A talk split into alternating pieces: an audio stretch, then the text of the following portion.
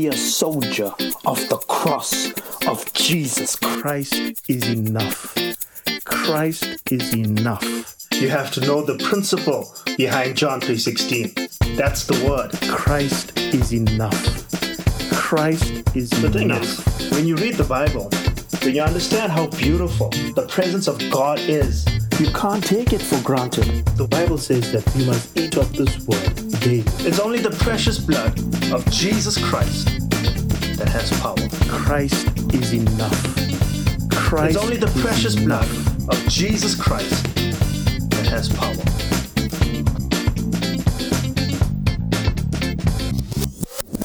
Hello, this is Pastor Caleb Sukul. Thank you for tuning in into Calvary with Caleb Sukul. Please prepare your hearts as we listen to this week's sermon. I greet you in the precious name of our Lord and Savior Jesus Christ. Like I always say this at the beginning of every sermon that I preach, it is my privilege to preach the word of the Lord.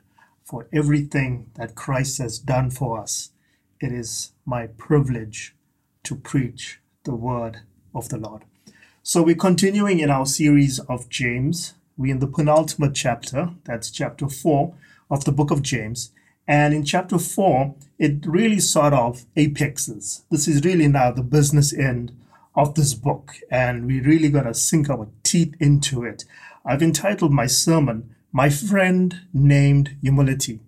My Friend Named Humility.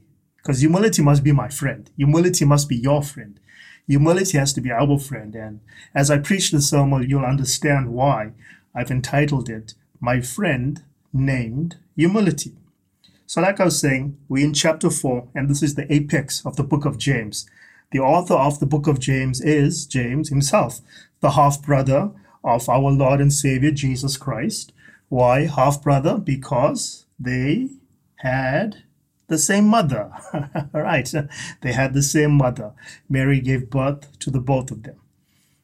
Um, also, in our Bible study, we've been going over the chronological order of the books of the Bible. The book of James was the first book written in the New Testament. All right, because if you open up your New Testament, it'll start with Matthew, but chronologically speaking, James was the first book written in the New Testament. Right, so let's open up to the book of James, chapter 4.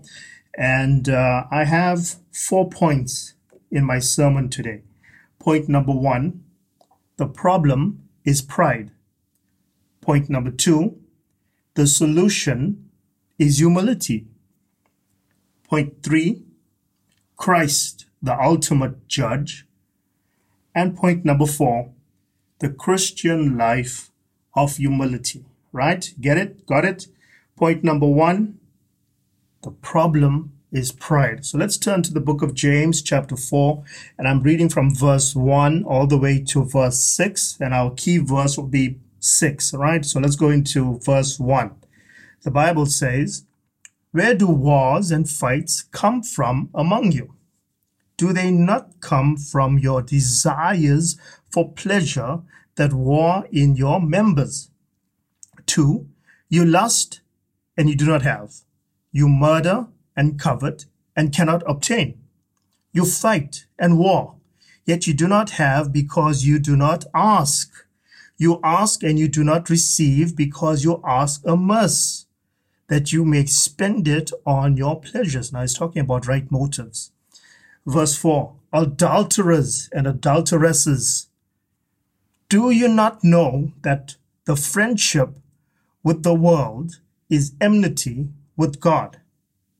Whoever therefore wants to be a friend of the world makes himself an enemy of God. Verse 5 Or do you think that the scriptures say in vain, The Spirit who dwells in us yearns jealousy? Verse 6 But he gives more grace. Therefore, he says, God resists the proud, but gives grace to the humble. So let's get into point number one. The problem is pride. People that are proud are walking in their flesh. You cannot tell me you are living in the spirit and you are a proud person. Does not work that way. People that are walking in their flesh are proud. People that are proud are walking in their flesh. In their flesh, they lust after things, after the pleasures of this world. They want things in their flesh. They want more things in their flesh, the pleasures of this world. They want it in their flesh. That is not a desire that the Holy Spirit gives to us. That is not something that is Christ-like. That is not something that's ordained by the Father.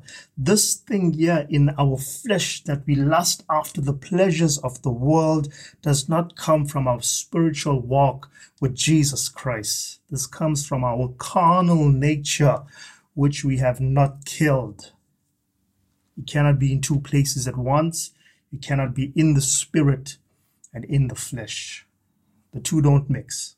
The two don't mix. Then he says something here in verse 3. Let me read it for you. It says, You ask and do not receive.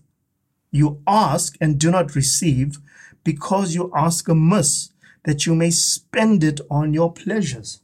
He's talking about motives. You're asking God for something, but you have impure motives. That's the issue. You ask and you do not receive because you have impure motives. Imagine me asking God for a new car or a big house or something of that matter, something materialistic. Not because I have a need. I'm asking out of an impure motive because I want to use that thing to show off. That's what he's talking about. You're asking not because you have a need, you're been greedy. You want to use that thing to show off and sound better than the next person. You ask and you do not receive. That's the point he's coming to. You are proud. Proud people ask for things they do not need. When they ask for things, proud people, they ask with the motive that I must show off I must prove to the next person that I am better than them. That's the issue. That's the issue. That's the issue. Wrong motive. Wrong motive. Wrong motive. Proud, proud, proud. The problem is pride. The problem is pride. In verse 4, he uses a phrase here. James says, adulterers and adulteresses now, we need to understand what this means because this is a term for someone that broke the law in the Old Testament. But look how heavy this is. We're living in the New Testament now, and James brings it into the New Testament. What is he talking about here? Because he uses such a heavy word, adulterers. Let me explain. Let me explain. You see, you and I, we are in covenant with God. We are in covenant with God. God is in covenant with us. And when we go into the world, we become adulterers. You understand? By us going into the world, we are leaving Christ and we are going and committing adultery. And let me break it down to you like this. How many wives or how many brides does Christ have? One, because the church is the bride, right? The church will become his wife. So he only has one. And how many Christs or how many husbandmen does the church have? One, it's Christ, right? Christ is the husbandman. So, when we go into the world and we enjoy the pleasures of the world, we are leaving Christ and committing adultery with the world. That's why he says adulterers and adulteresses. Imagine, imagine this. A marriage and the wife says to the husband, I love you, but I love that man as well. Does that make sense? Or a husband saying to his wife, I love you, but I love that woman as well. Let's see how we can make things work. It doesn't make sense. It does not make sense. It's nonsensical. but we do that with Christ when we sin. when we go into the world and enjoy the pleasures of the world, we are committing spiritual adultery. He is the husbandman. He is the only husband that the church has. By us going into the world, we are saying Christ is not enough. That Christ cannot give us joy that sustains us. That Christ is no longer perfect. I want what the world wants. And who is the God of the world? Satan. So what you're actually saying is, I choose Satan over Christ. Adulterers, look how heavy this word is. Adulterers, adulteresses. How can you choose Satan over Christ? How can you do that? How can you do that? And when you do it, look what he says in verse 4. Whoever therefore wants to be a friend of the world makes himself an enemy of God. You become an enemy of God. You broke covenant. Now God sees you as an enemy. Come on, man. Look how, look at this covenant. Look at what Christ has done for us. We have to honor this covenant. We have to honor this thing like a, like a married, married couple that honor their vows to each other. We have to honor our covenant with Christ. We have to honor our covenant with Christ. Let's go. Let's go down. Let's go down. Let's go down the scriptures. Let's come to verse 6, my key verse in that portion. Verse 6, it says, But it gives more grace. Therefore, he says, God resists the proud, but gives grace to the humble, right? God resists the proud. We've heard this. It's a Sunday school verse as well. We grew up learning it. God resists the proud, but gives grace to the humble. Let's unpack it. Let's unpack it. Let's understand what he's saying. When we go into the nexus of this thing, when we really sink our teeth into it, it's God literally resisting the proud. It's as if he's not allowing you to come near him. He's resisting you. He's resisting you. God resists the proud. God does not allow the proud to come near him. But he gives grace to the humble. Gives grace to the humble. Now remember, I said point number one, the problem is pride. And then I said point number two, the solution is humility. But he resists the proud, but gives grace to the humble. He gives more grace to help those whose hearts are in the right place, to mortify the flesh. To mortify the flesh, He gives you grace. You see, when your heart is in the right place and you sincerely want to seek the Lord and honor your covenant that you have with Him, your heart is in the right place and God can see that and he understands there's a war going on in your flesh that you daily you will have to kill this flesh in order to honor him. If he sees that our heart is in the right place and we're doing the best that we can god gives us more grace to honor him. Because of the humble position in our heart we have taken we are relying on him we are relying on His Holy Spirit to empower us to worship Christ and to live a life that's pleasing towards Christ.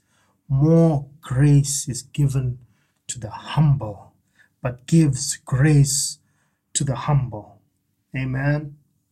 Now that brings us into point number two. The solution is humility. I'm going to read from verse 7. Therefore, you need to understand it. It takes everything from verse 1 to verse 6, everything that we've said. Everything. Pride is the problem. Everything. And then he starts with therefore. Therefore, considering pride is the problem, therefore, submit to God. Resist the devil, and he will flee from you. Therefore, because pride is the problem, and the solution is humility, Therefore, considering all of this, submit to God. Resist the devil, and he will flee from you. Draw near to God, and he will draw near to you. Cleanse your hands, you sinners, and purify your hearts, you double minded. Lament and mourn and weep. Let your laughter be turned into mourning and your joy to gloom. Humble yourselves in the sight of the Lord, and he will lift you up. Let's go into verse 8. Draw near to God, and he will draw near to you. What is this drawing near to God? Drawing near to God is you seeking after the Lord. You're drawing near to him. But first, you have to submit. Submit to God.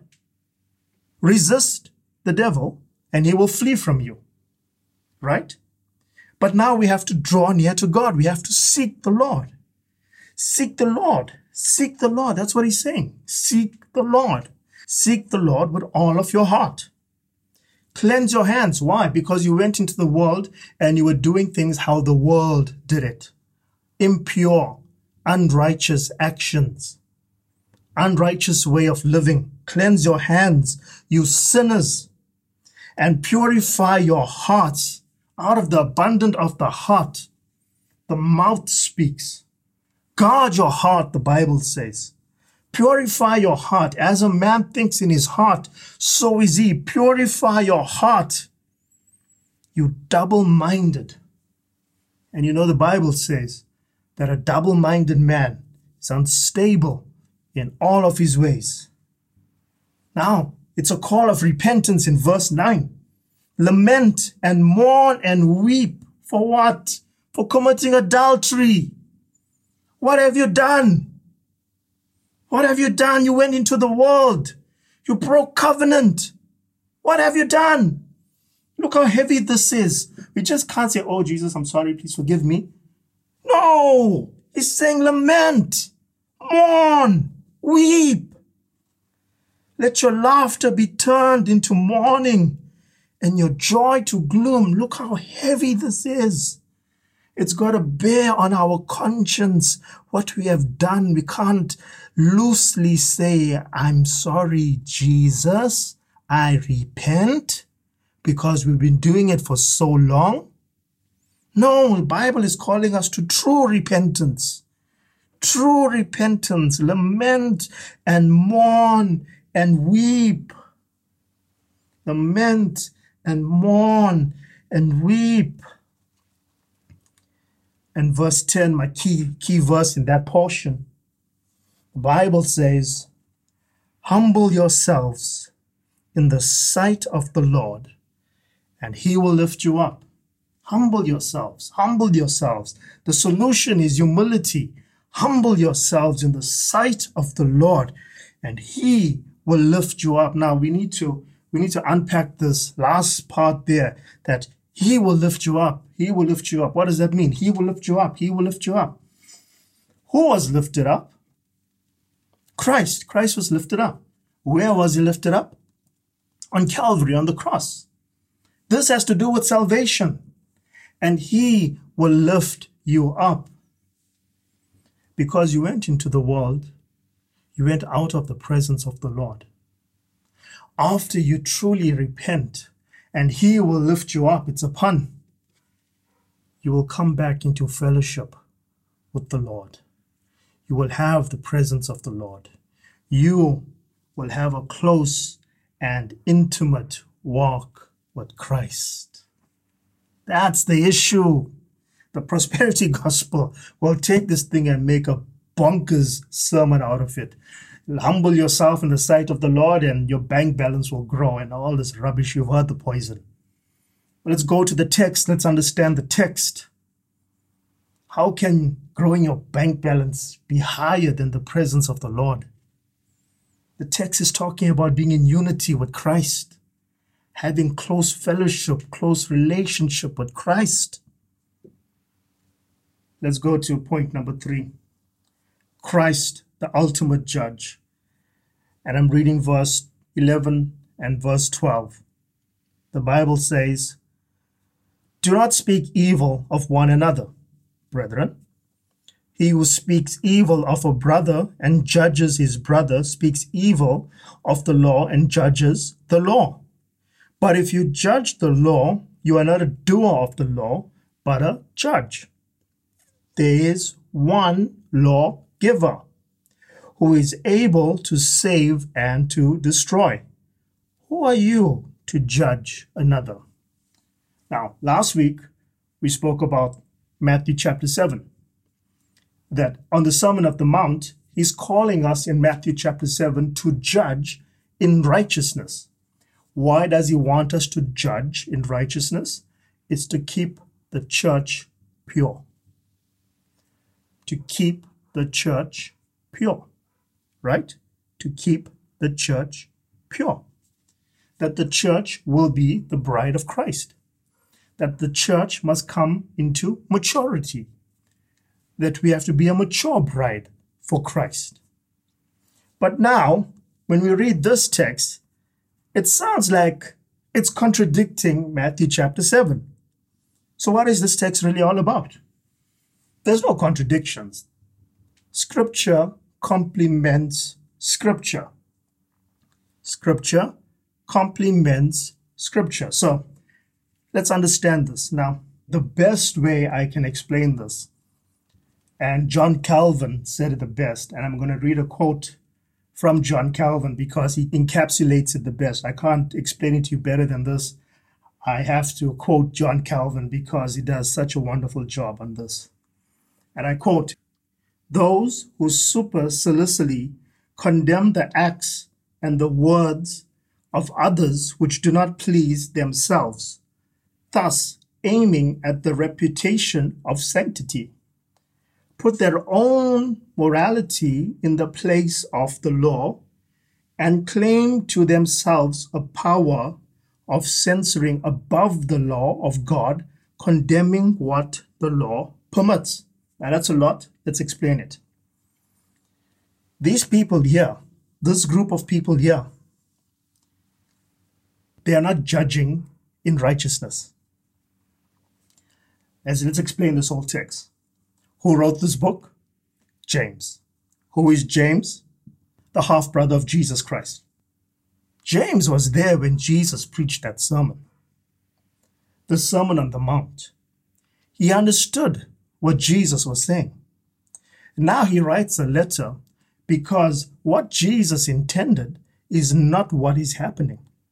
Jesus wanted us to judge in righteousness to keep the church pure. But people are judging each other from their own ulterior motives. And they're using the word of God. In fact, what he's addressing is the abuse of the word of God. When people use scripture to control other people for their own hidden agendas. That's what he's addressing here. Because we must judge in righteousness. Jesus said it.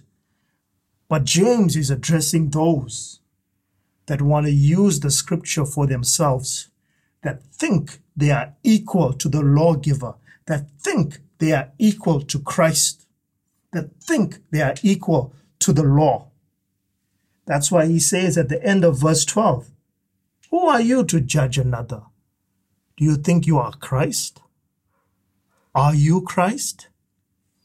What Christ asked us to do and what you are doing are two different things. You've taken the law into your own hands. That's what he's coming to. You are abusing the word of God for your own selfish gain because you have ulterior motives. Ulterior motives. You are abusing the word of God. And people like that, first and foremost, are proud. Proud people Secondly, they rely heavily on titles. Title driven. And because of that, and they have to prove themselves right, they abuse the word of God. But look what he says lament and mourn and weep. You sinners, how can you do that with the word of God? We can't do that. We can't do that. We can't abuse the word of God. We can't do that. How can you see yourself equal to Christ? How can you see yourself equal to Christ? That you think you are God. You think you're God in the church. You think you're God in your house. You think you're God in your business. You think everybody else must bow down to you because you have a certain air and grace about yourself. You are proud. You can't be proud and walk in the spirit. The two don't mix. Repent. Repent. The cure, the solution is humility. Submit to God. Resist the devil, and he will flee from you. Draw near to God. He'll draw near to you. You can't abuse the word of God. This brings me to my fourth point the Christian life of humility. From verse 13, he says like this Come now, you who say, Today or tomorrow we will go to such and such a city, spend a year there, buy and sell, and make a profit. Whereas you do not know what will happen tomorrow. For what is your life? Is it not a vapor that appears for a little time and then vanishes away? Instead, you ought to say, if the Lord wills, a heart of humility. Instead, you ought to say, if the Lord wills, we shall live and do this or that. But now you boast in your arrogance. All such boasting is evil. Therefore, to him who knows to do good and does not do it, to him it is sin. Let's unpack this whole thing. Let's unpack this whole thing because it talks about boasting. And the point here, in point number four, the Christian life of humility. Humility in Christ is vital for growth in Christ. But let me explain this. Let me explain this. Because he's talking about a certain proud person that wants to show off about tomorrow. That tomorrow, tomorrow we're going shopping. Tomorrow, next time this year, I'll be on holiday. In six months' time, I'll buy a new car. In a year's time, I'll leave this area and I'll be living in a more upmarket area. That's what he's talking about. And he says, don't do it. Don't do it. Last year he was boasting about going on holiday this year. For what? You need to prove that you are better than someone? No, I'm not saying don't have relationships, have friendships, and say things to people that you trust. But if you're using your holiday to boast, no, my friend, that's not what Christians do. That's not how we behave. That is not Christ like. That's what he's saying, yeah? That's what he's saying, yeah? Anybody's financial situation can change overnight. That's what he's saying, yeah? He says, look in verse 4 whereas you do not know what will happen tomorrow. For what is your life? It is a vapor that appears for a little time and then vanishes away. You've got 70 years. Don't you want to use your 70 years in humility before Christ? Or you want to use your 70 years in your flesh and boast? That is the question. How do you want to spend your time here on earth? It's like a vapor. You yesterday we were children, today we are old. What do you want to do with your time? Do you want to spend it in your flesh? Or do you want to spend it in the spirit? In humility before God. The Christian life of humility. See, a proud person is self centered. Everything is about me, me, me. I did this, I did this. I'm going to do that. I did that. I'm going to do that. But a person who is humble doesn't talk about themselves. A proud person talks about themselves. They are self centered. A person that is not proud, that is humble, is Christ centered. Fine, go on your holiday. But look what it says if the Lord wills. When you went on your holiday and you told people what a lovely time you had, you said, But the Lord willed, the Lord blessed me. I went and had a beautiful time with my family. It was only because of the goodness of the Lord. The Lord made a way for me to enjoy myself. Look at the tone. Look at the position. Very different. No one's saying don't go on holiday. Go on holiday. Enjoy yourself. But do it in humility. That is the point. Don't boast about tomorrow. Don't be proud. Don't be carnal. Stay humble. Stay humble before the Lord. Pride is a problem, but the solution is humility. To wield the sword of the Spirit is not to be equal in nature to the Word of God. And I close on this. The main thing must be the main thing. It's not about you, it's about Jesus Christ. Christ is the main thing. The main thing must be the main thing. Amen. Let's pray. Father, I come to you in the name of Jesus. We are eternally grateful for the sacrifice of your Son. We are eternally grateful for the Holy Spirit taking us to Christ.